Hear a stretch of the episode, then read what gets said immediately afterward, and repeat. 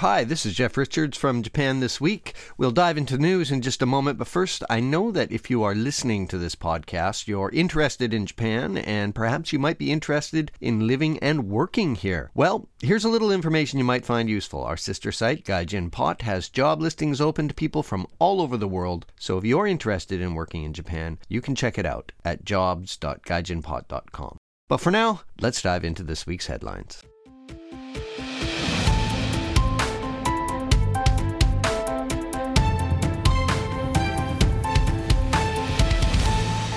Two 12 year old girls jumped to their deaths from a building in Aichi Prefecture, leaving behind notes that they were bullied. Automaker Nissan is asking its shareholders to vote to oust former chairman Carlos Ghosn as its director. A Canadian man has been indicted for trying to smuggle a record amount of illegal stimulants into Japan. And name shame. A teenager in Yamanashi Prefecture has been granted approval from the courts to change his unusual given name to a more traditional one. What was the embarrassing moniker? We'll tell you in a few minutes. And Tokyo Olympic organizers say the torch relay will start at a soccer facility in Fukushima Prefecture next year. Sounds great, but there is a little pushback. All this, plus Japan Today readers' comments and commentary, so stick around.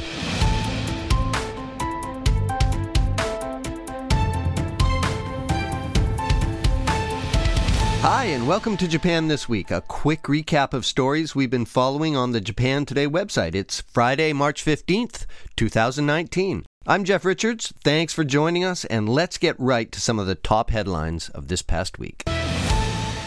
A sad story in national news this week, and it's about bullying and its aftermath. Now, bullying has long been a major problem in Japanese schools. This week, two 12 year old students who attended the same elementary school jumped to their deaths from an apartment building in Toyota in Aichi Prefecture, leaving notes that they were being bullied. A woman called police at around 7 p.m. on March 12th, saying she had found two girls lying on the ground in front of the building. The girls, who didn't live at the property, were confirmed dead at a local hospital. Several suicide notes addressed to the principal of their school and a few friends were found at the spot where they jumped and included accounts of being verbally abused and the initials of two friends. One of the girls asked in her letter what the principal thinks of bullying and indicated that the friends referred to by the initials had started calling her an idiot and a fool after they had a fight. The suicides came just a week before their graduation ceremony.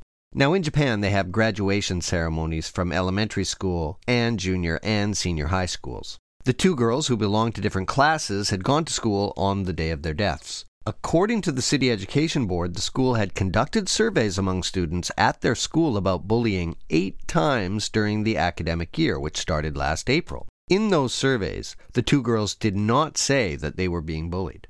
Well, what do Japan Today readers think about this story? Tigers Tokyo Dome comments This country has a serious problem with school bullying suicides. When you are bullied, you are too embarrassed to tell your parents or the school. I didn't tell my dad because I knew he would go in swinging and make more of a mess of the whole thing.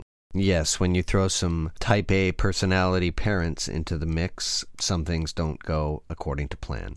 Papi Giulio faults the school's approach of asking students if they are being bullied in surveys. Simply asking if someone is being bullied won't cut it. Students need access to a safe third party at school that has the power to step in or help support them if they are being bullied. Me and some other kids were bullied at school. When the teachers asked if someone was being bullied in class, nobody raised a hand. Kids need to have a safer, more private way to communicate that they're being bullied. Well, Papa Giulio, I totally agree with that comment. You can't just walk into a classroom and ask kids to raise their hand if they're being bullied. That'll just induce some more bullying. Speed suggests a more aggressive approach. Kids also need to toughen up a bit. They need to learn to fight back. Taking your own life for being called an idiot or fool is absurd no matter how you look at it. My generation, as kids, were often taught by parents to not get pushed around and fight back. A kid needs to out a bully to his parents, teachers, other students, or confront him or her, or even physically fight back. Yes, that means get into a fight. Suicide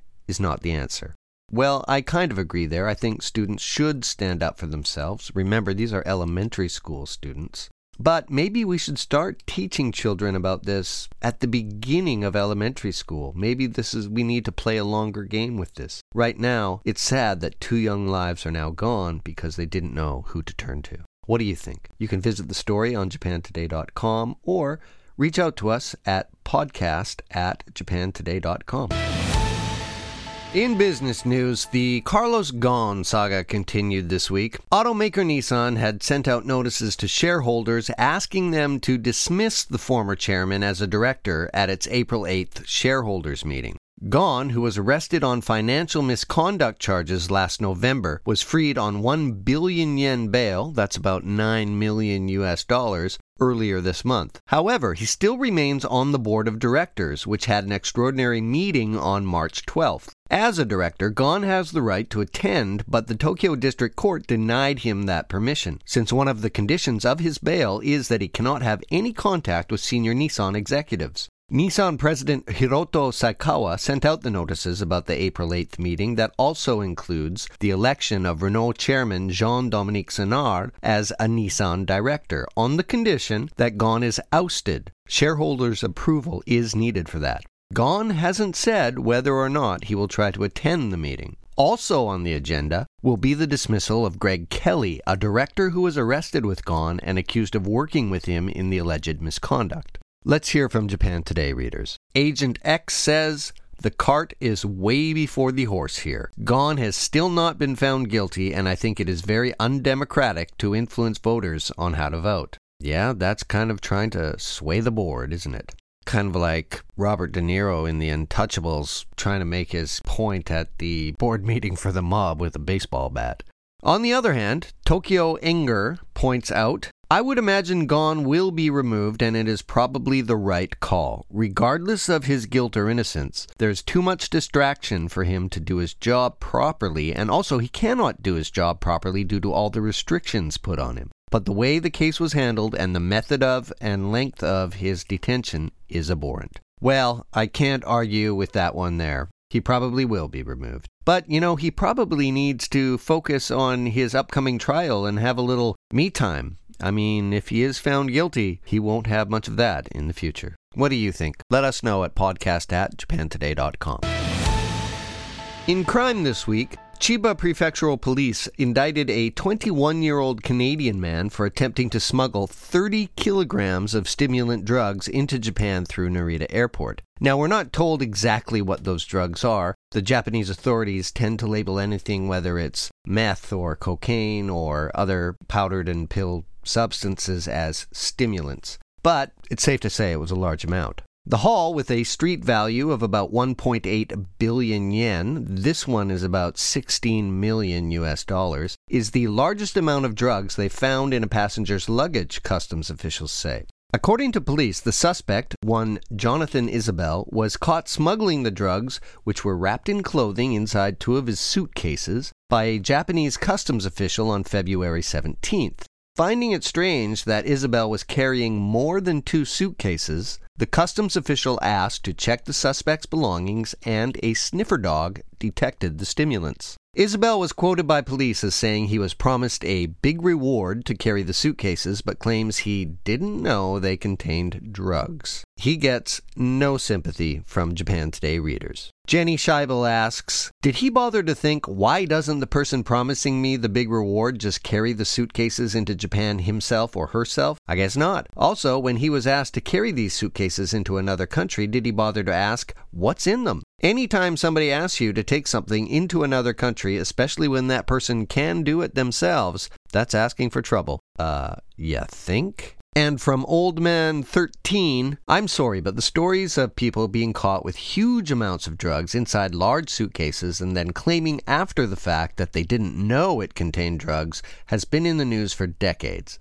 Absolutely zero chance this guy did not know what was in those suitcases. No sympathy from me. Throw the book at him. Both very good comments, and both comments I agree with. Why would you carry something into another country that somebody else has asked you to carry in? You know it's drugs. And also, why would you want to carry any extra luggage? I have a hard enough time as it is carrying my own stuff in. But yeah, I'm pretty sure if somebody's asking you to do something for them that involves carrying something through customs and immigration, I'm pretty sure it's not good. Well, a popular story in national news this week on Japan Today involves a kid changing his name. Here in Japan, there have been a few cases in the past several years when parents tried to give their children unusual names and the courts ordered them to change them. There was one case when a father named his son Bakudan, which means bomb, and another where the child was named Akuma, or devil, I don't know if it was just the stress of having a newborn child or if the child was actually a devil, but they were forced to change that one. And one child was even named Pikachu after the famous anime character. Well, this week, an 18 year old boy got court approval to change his name from Oji sama, which means prince, to Hajime. Hajime Akaike, 18, from the city of Kofu in Yamanashi Prefecture, said his effort would encourage other such people who find their given names peculiar. He urged prospective parents to think twice before giving their children names that are what the Japanese call kirakira, a term for kanji names with rather unusual readings. His mother said she had chosen the name Prince to express her belief that her child was, and I quote, one and only, like a prince. However, the boy felt that although the name may sound cute during childhood, having it as an adult would be questionable. Akaike began to think about changing his name after becoming a ninth grader. He was shocked when female students burst out laughing when he introduced himself during high school. After he tweeted his name change, his post was retweeted more than 100,000 times and led to numerous requests for advice by others who felt similarly about their unusual names. Japan Today readers sympathize with the boy. Cleo writes, the mum really didn't think things through. If the kid's given name was Oji sama, then people being just normally polite would have to call him Oji sama san, which is just plain silly. And in a formal setting, he would be Oji sama sama, which is ludicrous. What Cleo is talking about there are the honorifics of san and sama, which are used after a person's name in Japanese, kind of like we use Mr. or Mrs. before a name. Sama is the more polite version of that honorific and is usually reserved for VIPs and special people. Holwick adds, Yes, parents should think twice about the names they choose for their children as it will impact them for the rest of their lives. Then there are some names that don't mesh with the surnames well. For example, I heard a story about a man whose surname was Lear and named his daughter Crystal Shanda.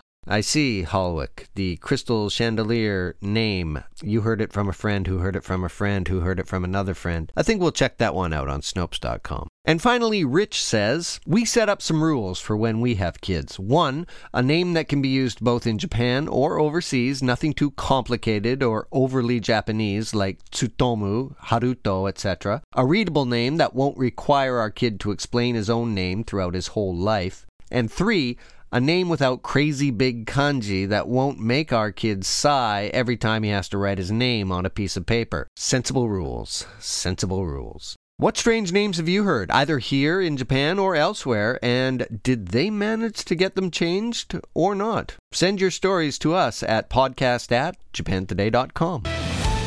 In sports news, Tokyo will host the Summer Olympics in 2020, and the city this week marked 500 days to go until the opening ceremony on July 24th. At the event, Olympic organizers said the Tokyo Olympic torch relay will start at a soccer facility in Fukushima Prefecture that is considered a symbol of the country's reconstruction from the 2011 earthquake, tsunami, and nuclear disaster. The J Village, as it's called, was used as an operational base for dealing with the 2011 nuclear crisis and became well known after accommodating thousands of workers engaged in the cleanup at the crippled Fukushima Daiichi nuclear power plant plant, located just some 20 kilometers away. Tokyo Olympic Organizing Committee President Yoshiro Mori said that using Fukushima as the starting point for the relay is aimed at highlighting the country's efforts to recover from the disaster. After beginning in Fukushima on March 26, 2020, the torch will travel through all 47 prefectures in Japan over a period of 121 days. Well, these Olympics have been dubbed by the powers that be the Reconstruction Olympics, a term that has been met with a lot of cynicism, especially considering the fact that more than 140,000 people had to evacuate their homes due to the nuclear crisis, and many still cannot return to them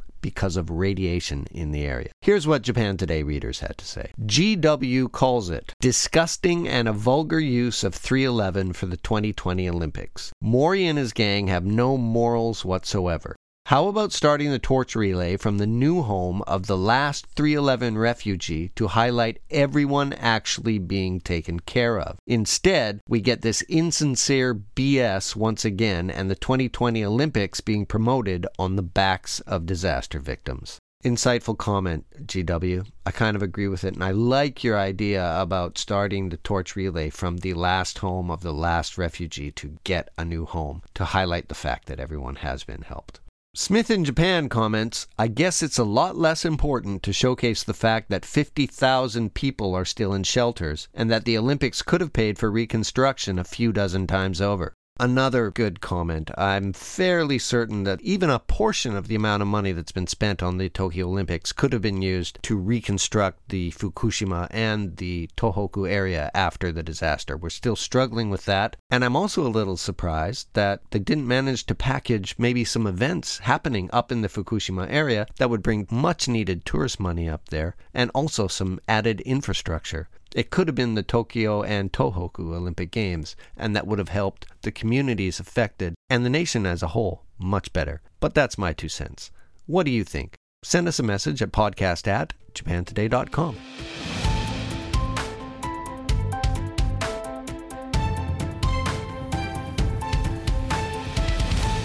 And that was a quick recap of the news from Japan this week for this Friday, March 15th, 2019. Thanks to the Japan Today editors for curating this week's stories, and thanks to you, all of our listeners, for continuing to tune in. You can find links to all of the news mentioned in this podcast in the show notes. Since the news from Japan never stops, you can and you should visit the Japan Today website at any time at japantoday.com. You can follow us on Twitter at, at Japan Today for all of the breaking stories, or check out our behind the scenes stuff on Instagram. Our handle is Japan Today News. Help us out by sharing the JTW podcast with others who are interested in Japan's current events. You can get Japan This Week on whatever podcast platform you use. You can even leave us a rating at Apple or Google Podcasts. From the Japan Today newsroom at G Plus Media in Tokyo, I'm Jeff Richards, and join us again next week with a quick recap of Japan's biggest and smallest stories. Sayonara, folks.